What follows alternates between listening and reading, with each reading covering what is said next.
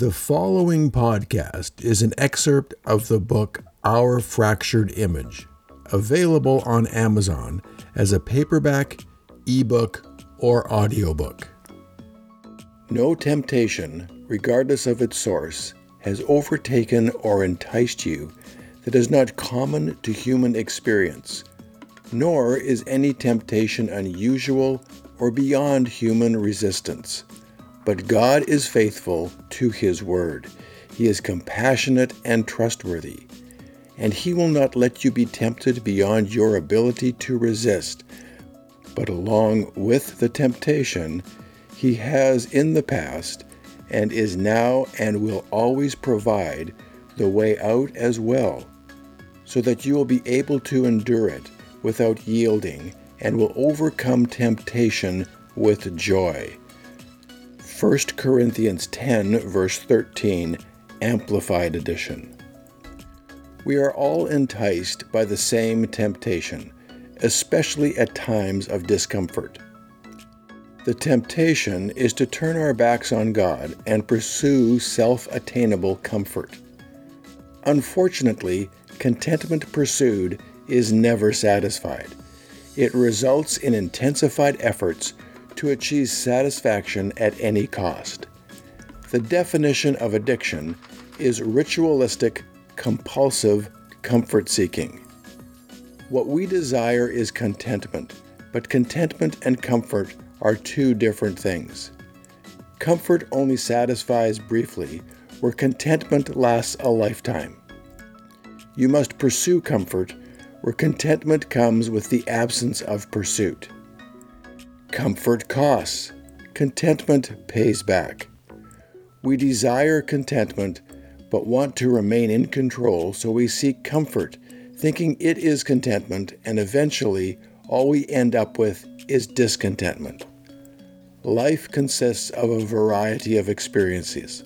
Some of these experiences are positive and some are negative.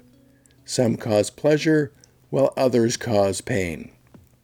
We face trials, temptations, traumas, burdens, and injustices.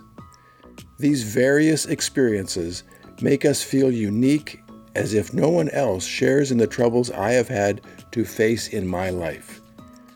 Our pain consumes our lives, and we are oblivious to the pain in others.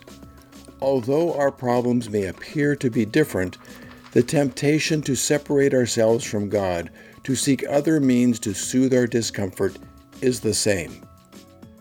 We are all equally tempted to murmur and find comfort on our own terms. Our temptation is to partake in the sin of discontentment. We have the example of the children of Israel coming out of Egypt in the first part of 1 Corinthians 10 and the book of Exodus. They suffered in misery as slaves for over 400 years. God sent them Moses, but they wanted more. They saw miracles performed at the hand of Moses, but they wanted more. They survived the plagues, but they wanted more. They painted the blood on the doorposts and saw their children saved, but they wanted more. They experienced freedom from slavery, but they wanted more. They saw the Red Sea part, and they walked across on dry land. But they wanted more. They saw Pharaoh's army defeated, but they wanted more. They were fed daily by food that fell from heaven, but they wanted more. They drank water from a rock that followed them as they journeyed, but they wanted more. They wandered in the desert for forty years, and their clothes did not wear out, but they wanted more. They followed a pillar of fire and a cloud, but they wanted more. They heard the audible voice of God, but they wanted more. They saw Moses carry the tablets written by the finger of God, but they wanted more. They saw Moses shine with the glory of God, but they wanted more. They wandered for forty years and died in the wilderness because of their sin the sin of discontent. We have even a greater witness, but we still want more. We have God's holy scriptures, but we still want more. We have a historical record of prophecies fulfilled, but we still want more. We have the authentic witness of Christ, but we still want more. We have the history of Christ's death and resurrection, but we still want more. We have the recorded reports of those who witnessed Christ's death and resurrection, but we still want more. We have examples of thousands of godly men and women who have gone before us, but we still want more. We have the daily, moment by moment witness of the Holy Spirit, but we still want more. We have the example of the children of Israel who died in the wilderness because they wanted more, and we still want more. The children of Israel compared their situation to what they had experienced in the past, and they wanted more. Their sin of discontent caused them to die in the wilderness. Dissatisfaction today is the same as discontent in the day of Moses. It is a sin. It is turning your back on God. It is demanding God serve you as opposed to you serving God. Discontent in the day of Moses left the children of Israel floundering in the wilderness. Just like discontent today is causing Christians to flounder in their faith and miss what has been provided by a loving and gracious God. The discomfort leading to comparison will result in discontent. Discontent is turning your back on God and denying what Christ accomplished on the cross. Discontentment will destroy you it will deafen your ear to the voice of the Spirit. It will weaken your faith. It will leave you discouraged and lead you to all sorts of self destructive behaviors. So, how do we unravel this mess? What does it mean to live a contented life? What do we do with discontent? What are the discomforts we face in life that are most likely to lead to dissatisfaction? The purpose of this book is to examine some of the significant causes of discomforts, propelling us in a self destructive direction, resulting in discontent. We experience discomfort as being physical, emotional, relational, social, existential, or spiritual. Spiritual distress is a result of being separated from God. Existential unease is the philosopher's description of experiencing separation from God. This spiritual existential discomfort is what eventually causes emotional, relational, and social distress. At times, it may even be the leading force causing physical pain. These spiritual existential elements of discomfort are deep and troubling. They affect all of us and every aspect of our lives. The experience of ongoing discomfort leads to comparison. We compare how things used to be when we were younger and more energetic. We compare our situation to how things appear to be for others and their life experiences. This comparison leads to coveting, jealousy, and envy.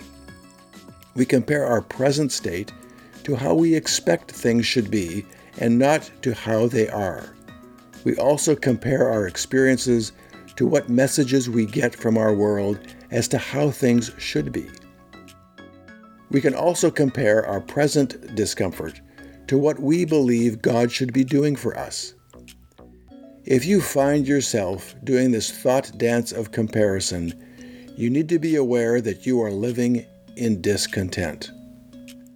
So, our felt discomfort, combined with constant comparing, results in either discontentment, arrogance, or addiction. If it goes on long enough, it will always result in discontentment.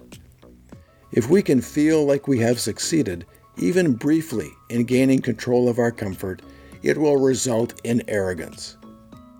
If we end up in the relentless pursuit of pleasure, it will end with addiction.